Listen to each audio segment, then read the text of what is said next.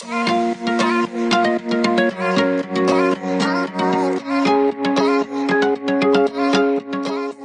CEOs, welcome back to the CEO Wing Woman podcast. I'm your host, Christy Bowie. And you guys, I have literally been fighting my computer, trying to record, trying to re record, trying to get all of this out here in the world for you for the past hour. And life is just not cooperating with me right now, such as the life of a business owner. So, I am so excited to hopefully get this version out into the world. I've literally said that before. So I'm crossing my fingers here, hoping this is the time everything works. We get this out into the world and just have a little conversation. We are having a solo episode today, which from the analytics, from the listens, from what you've been telling me, you guys seem to love. So we're just kind of going to walk through one of the topics that has been most on my mind, on my client's mind, and I've been asked a lot about lately. And that is should I raise my prices going into the new year? So, you guys, I went and got a coffee. I am all energized. I am ready to go. It is a beautiful Thursday morning. That's a lie. It's not beautiful. It's actually really disgusting here. It's super humid, which I absolutely hate. I feel like my face is melting, but that is okay. We will get through it. We will not let the weather impact our mood. And we are going to get right back to business. So let's discuss. We are in a very interesting time in the state of business where life, business, the world seems to keep getting more and more expensive. And as a contrast, our consumers are also significantly more price sensitive, which means we are kind of at this crossroads of what happens? What can we do? What do we need to do when thinking about a mm-hmm. price increase in 2024?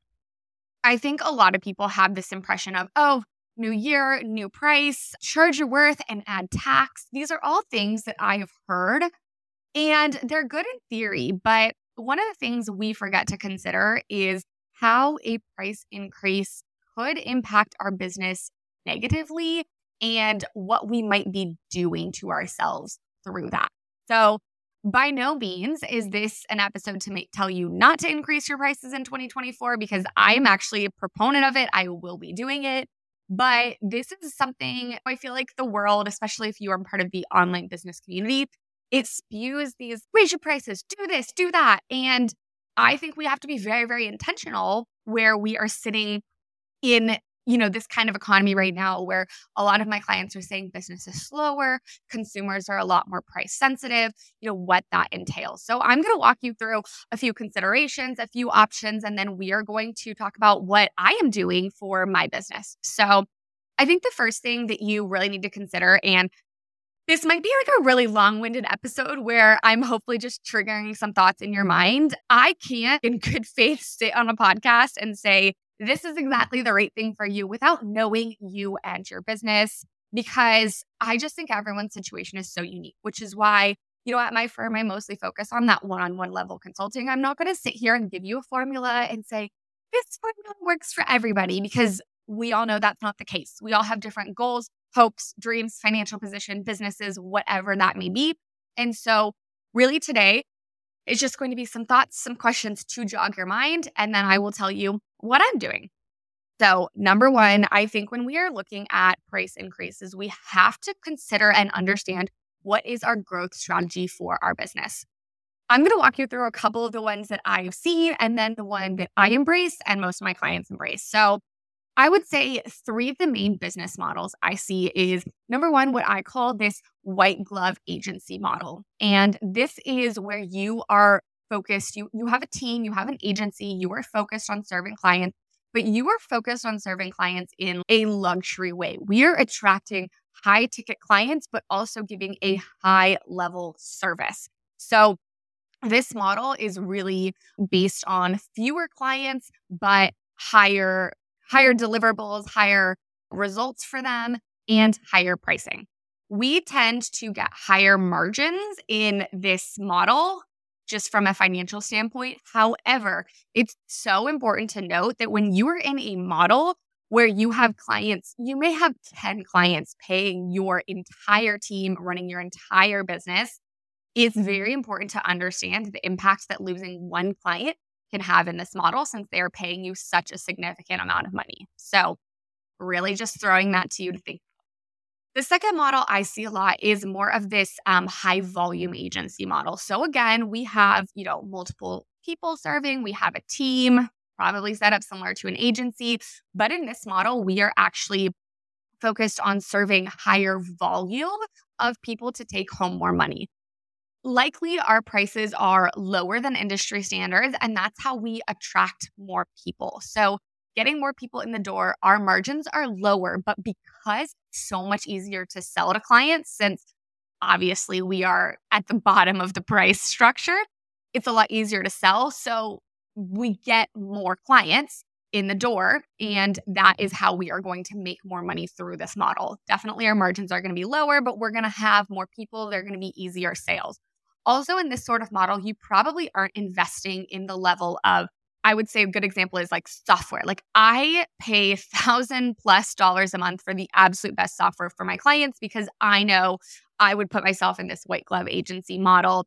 But if I'm in this volume model, like we very much make sure that if they are paying us a lower price, it's not the absolute best, you know, software service. We're not as focused on so that's kind of how we're recouping some of those lower ticket client expenses. So that's going to be your second model. And then this third model, which I've seen an emergence of lately, is less of an agency model and more of a one to many model. So when you're looking at a service provider, how can I, as one person, go out to many? So this could look like one to many programs, one to many groups, courses, things like that. This was very interesting because we don't have as much team expense. However, from a financial standpoint, our back office is going to be incredibly expensive and making sure that, you know, that's where our investment is going to. Depending on how you engage this strategy, there is a good chance you will be leaning more towards the white glove service here because you have to justify why should people come to work with you even when they don't get one on one service. Or you could have a luxury, you know, this is the one opportunity you have to work with me, but you don't have other use in the business, if that makes sense. Like there are probably not other revenue generators in the business. So in this model, you have to be really, really intentional where you're spending your physical time and then how we are embracing a little bit more of, I don't want to say passive income because I like genuinely don't believe that there is true passive income in a business. You're always working for it. You're always doing something. Some of it's easier to serve on than others. We're really embracing that model. So these are kind of three of the models that I have seen. If you have a question about what you want to do for your model, pros, cons, what how your finances should be set up for each one, let me know. DM me on Instagram. I would love to talk through this with you. What we are going to be focusing most on today is that first one I talked about, which is this white glove agency model, because that is what I have in my business. This is what a lot of my clients have. So, when we are looking to expand in this model, I kind of mentioned before the biggest, I don't want to say red flag, the biggest warning sign that I see here is because you have such high ticket clients, losing one could be very difficult for your business. Now, if we raise the prices on all of them and we lose one, there is a good chance that maybe, you know, oh, we're cool. We're doing the same level of, or we're doing less work, but we're making more because the price increase on the others have outweighed this one. So it totally could work. But I'm going to caution you when you are in this model how important one client could be for you. So, just something to think about as clients are very, very sensitive to price increases right now. And if we do increase prices and lose a client, how are we going to make that up in an environment that may seem a little harder to sell? The second thing I would say, probably in favor of raising prices in this sort of model, is life has gotten heck of expensive right now. It's just so expensive to pay for softwares, to pay for all of the fancy things. Even our team, right, has gotten more expensive to serve. And I would hope and think that if you have, I guess it also depends on the clients you're serving, but that your clients are kind of going through similar things. So, really thinking about where have our prices increased And specifically, where have those prices increased that will be variable with the client? So maybe you have a software that you have to get a license for every single client you have. There is no way that you will get to a economy of scale where you have out outpaced this price increase. So thinking about how our costs are increasing there and how we want to maintain those profit margins. The next thing I would say is making sure that when you are calculating the prices for your offers, for your services, you are not forgetting your time. I think it's so easy for us to say, oh, well, like my time is, eh, I can only win on that, right? Because I'm not actually physically paying anyone out for that. But making sure that we are saying, you know, I deserve to be paid a good rate. Maybe it's 300 an hour, maybe it's 500 an hour. I don't know what that looks like for you, but understanding there is an opportunity cost of your time going into these services. So, making sure our prices are structured around what we want our time to be worth. That also gives us a really good cutoff as to where we can outsource other things. So, if I am pricing my offers where I am making $300 an hour for my time and I want to do some admin work, do some you know, marketing work, whatever that looks like, I understand that if that's going to take me 10 hours, well, I might as well pay somebody else to do it for $3,000 because that is what my time would be worth. So, thinking through all of these things in your business in this model. And I would say that, you know, the most contradictory for you here are going to be what happens if you lose one client? Can we make that up? And how much your current prices are increasing. So, let's talk through uh, a different way that we can maybe quote unquote raise prices without actually raising prices. And I think this is something uh, that we can be thinking about going forward with consumers being so price sensitive. So, one of the things that I have seen implemented and have worked with my clients this year is keeping prices the same, but reducing deliverables.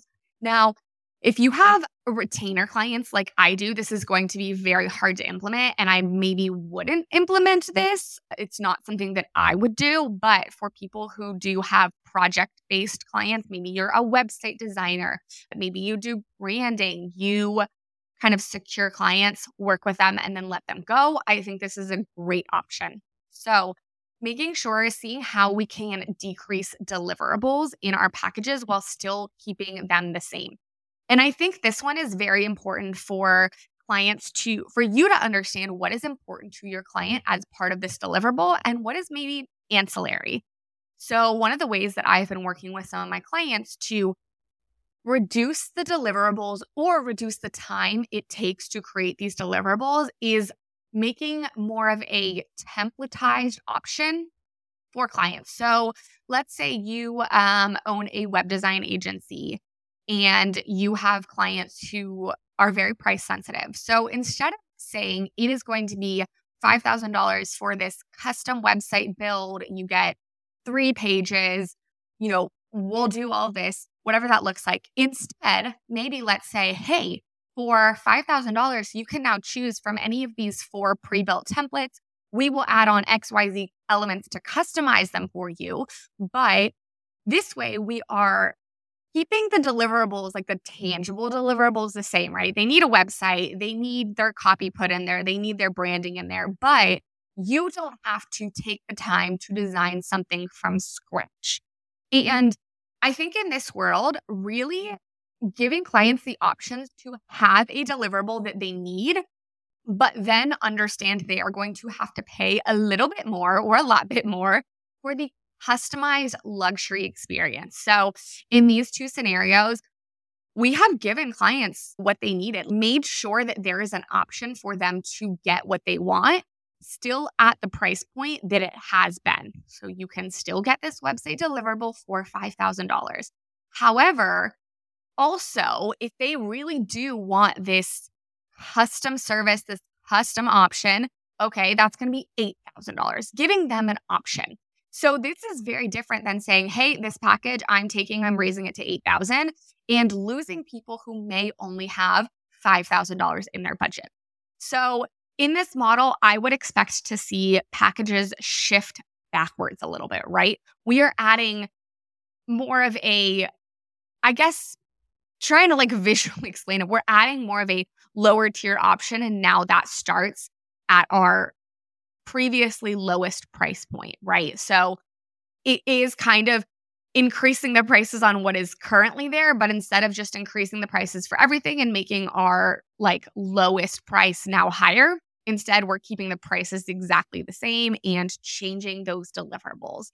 And I think that this is going to be incredibly important in this next year to be able to still offer clients something they want so they can still get that thing they reached out to for. They can still get that website, that copy, whatever it is but they don't have to pay a higher price unless they want to for the customized service. And, you know, custom is something that we need to get accustomed, little pun there, to paying more for and having clients pay more for. So, this is the biggest strategy that I think people will use in 2024. I cannot believe I'm saying that. So, if you were sitting here saying, there is no way that I can keep going with my current prices. I need higher margins. I get you. And same, right? So we need to make sure that these are in line with our costs. We are not settling for lower margins, but we also need to give consumers an option to still mm-hmm. pay these prices because they are so responsive and reactive, sensitive, I guess, to price increases right So I would say this is the biggest thing that I would expect to see in 2024. And I'm really excited to hear some of you implement it. Now, let's look through my scenario, how I thought about this for my business, and what I will be changing. So, for those of you who don't know, I do have three package options. So, they are the Trendsetter, the Trailbla- Trailblazer, and the Disruptor. These are my three packages. We do occasionally do a consulting only one called the Groundbreaker, but I would say these are our standard packages.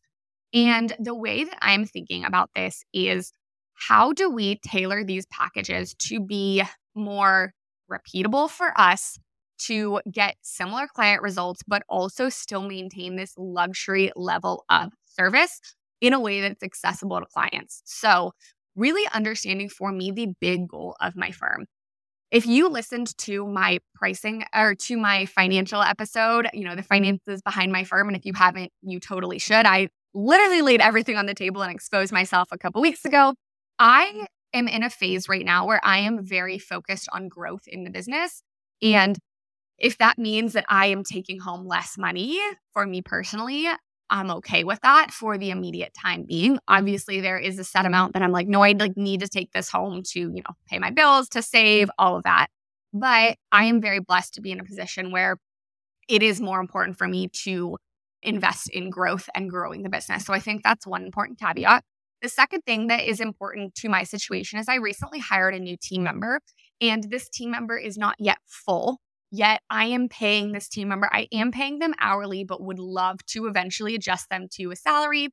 But there is a minimum number of hours that they want to be working a week. So I will be paying them that number of hours, regardless of they have this work. So for me, the biggest thing was before I make any dramatic price increases for new clients, I'll talk about what I'm doing with old clients. For new clients, I'm going to make sure that my employee is a little bit more full. Now, we will be making some slight adjustments just to cover. I think I mentioned like our software has gone up three times this year, right? So there are some things where I am just increasing to keep my margins even similar to where they were. The second thing I'm doing that's pretty big, the Trendsetter and the Trailblazer, those are our low and middle tier packages. Right now, I am a little bit more hands off on these packages. The Disruptor is where I am. As I personally hit my limit in my capacity, we are dramatically increasing prices for that third tier package, which is really like a one on one. You're working with me in a high level capacity as I have proven my worth, we have gotten results for clients. More and more people want to work with us. My personal time is a lot more valuable. So we are dramatically increasing prices on that service versus the other two is just going to be a little bit more. I also know that with some restructuring of my team and how I pay people, how I price offers, this middle offer is going to be the ideal offer for me where I want to drive clients to, where we are providing more than just the I would say our lowest tier offer. We love doing it. We love supporting people, but the middle one is really where we thrive and what we want to be doing. So some of this is structuring prices to guide people to the result you want them to get. So our price increase for the lowest package will be a little bit higher than for the middle package. Because then when people sit here and say, oh, well, I get this much more deliverable service access to people for only this much more cost, it's very easy for them to say, oh, perfect, we'll do the Trailblazer package. And we feel like we're getting a better value for that. So a lot of this has to do with the psychology behind selling them, the consumer, all of that.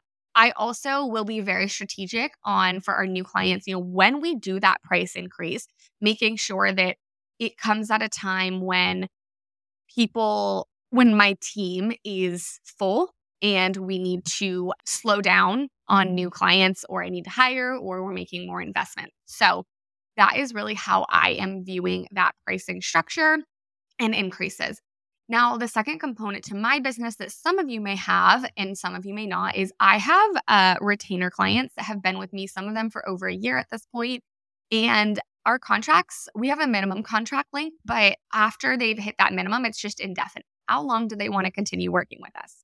And this one is always very hard because, especially for someone whose business is growing so rapidly, the prices at which some of these clients signed on are legitimately like the floor of where we would ex- accept clients now. I personally, I love the clients I have now. So there's definitely a component of I don't want to lose them because I just love them, but I also don't want to increase their price all the way up to where it would be for a client to sign these days. Because in my mind, and this is a personal decision, these clients are rewarded for their loyalty to us, for giving a chance when we weren't as big or popular of a firm. And I also have built relationships with them in a way that, like, I want to continue to work with them. The other thing for me is when I look at the hassle and the stress and the time to onboard a new client versus maintain one that I have known for over a year, things are very systematic for them understand them, understand their business. I would rather take less money from an existing client that I know is going to be a continued good client. They are not going to be rude, hassle me or my team. I understand what's going on in their business versus find a new client, onboard them. It might be a disaster. We don't know what's going on in their business. We're kind of taking a gamble with a new client that is a situation in which I said, you know what? I would rather keep these existing clients that we know what we're getting into. So, all of this has really been how I've evaluated my pricing over the past year. I think right now there is a lot going into this decision, but I just wanted to make this episode to caution you. I know the online business world says things like, oh, life is so expensive right now, raise your prices accordingly, but also be ready for your inquiries, your leads, your everything to adjust accordingly as well if you are skyrocketing those prices because where we're sitting in the world right now, your consumers, depending on who that market is, is very price sensitive. So, just wanted to bring that up before we get to the end of the year mm-hmm. and you have all these people saying, you know, price your worth and add tax, but you know, hey, there will be no tax if you don't make a lot of money. So, Anyways, we have been chatting for over 25 minutes, which is mind boggling to me. I cannot believe that. And I hope this episode has given you a lot of things to think about in your business when it comes to pricing. And I am not sitting here saying, yes, you should raise, no, you shouldn't, whatever. I don't know you and your situation. And if you want me to get to know you and your situation, please send me a message. Let's connect on Instagram. Let's connect on LinkedIn, whatever. Shoot me an email. I don't care. Let's get to know that. But high level, I don't know you and I don't know your situation. So I just wanted to give you a lot of things to think about that are going to be dramatically different from what the online business world tells you. When you are building a legacy business, when you are in growth mode, when you are thinking long term about a serious business, this is not a hobby. We are making real money from this. getting through these times that feel more difficult and with a CEO mindset of saying, what is the best strategy behind this? Not how am I going to make the most money from people right now? No, how in the long term are we going to make the most money? Maybe we charge slightly less now to build up our clientele, to lead to referrals, to lead to brand awareness. And then one day that will pay off, as opposed to saying, right now I'm going to charge more because I need the money right. Right. Really putting on this CEO hat and saying, 10 steps down the line, how is this decision going to affect me? So just wanted to bring that to your mind today. It's probably been a whirlwind of a time for you listening to this episode because I know I just threw a lot at you, a lot of thoughts, but I hope this has helped you understand. And if you want to connect, if you have any questions about this, want to talk through your own business, please, please reach out. Well, that is the end of our episode today. I hope you guys have a lovely rest of your day. And I can't wait to be back next week and have more of these conversations. And let me know are we liking the solo episodes? What do we want to hear about in the future? Let me know in the comments below, DM me on Instagram, and we are going to make this so we are serving you in the best way possible. All right, CEOs, thanks for joining me, and we'll see you next week.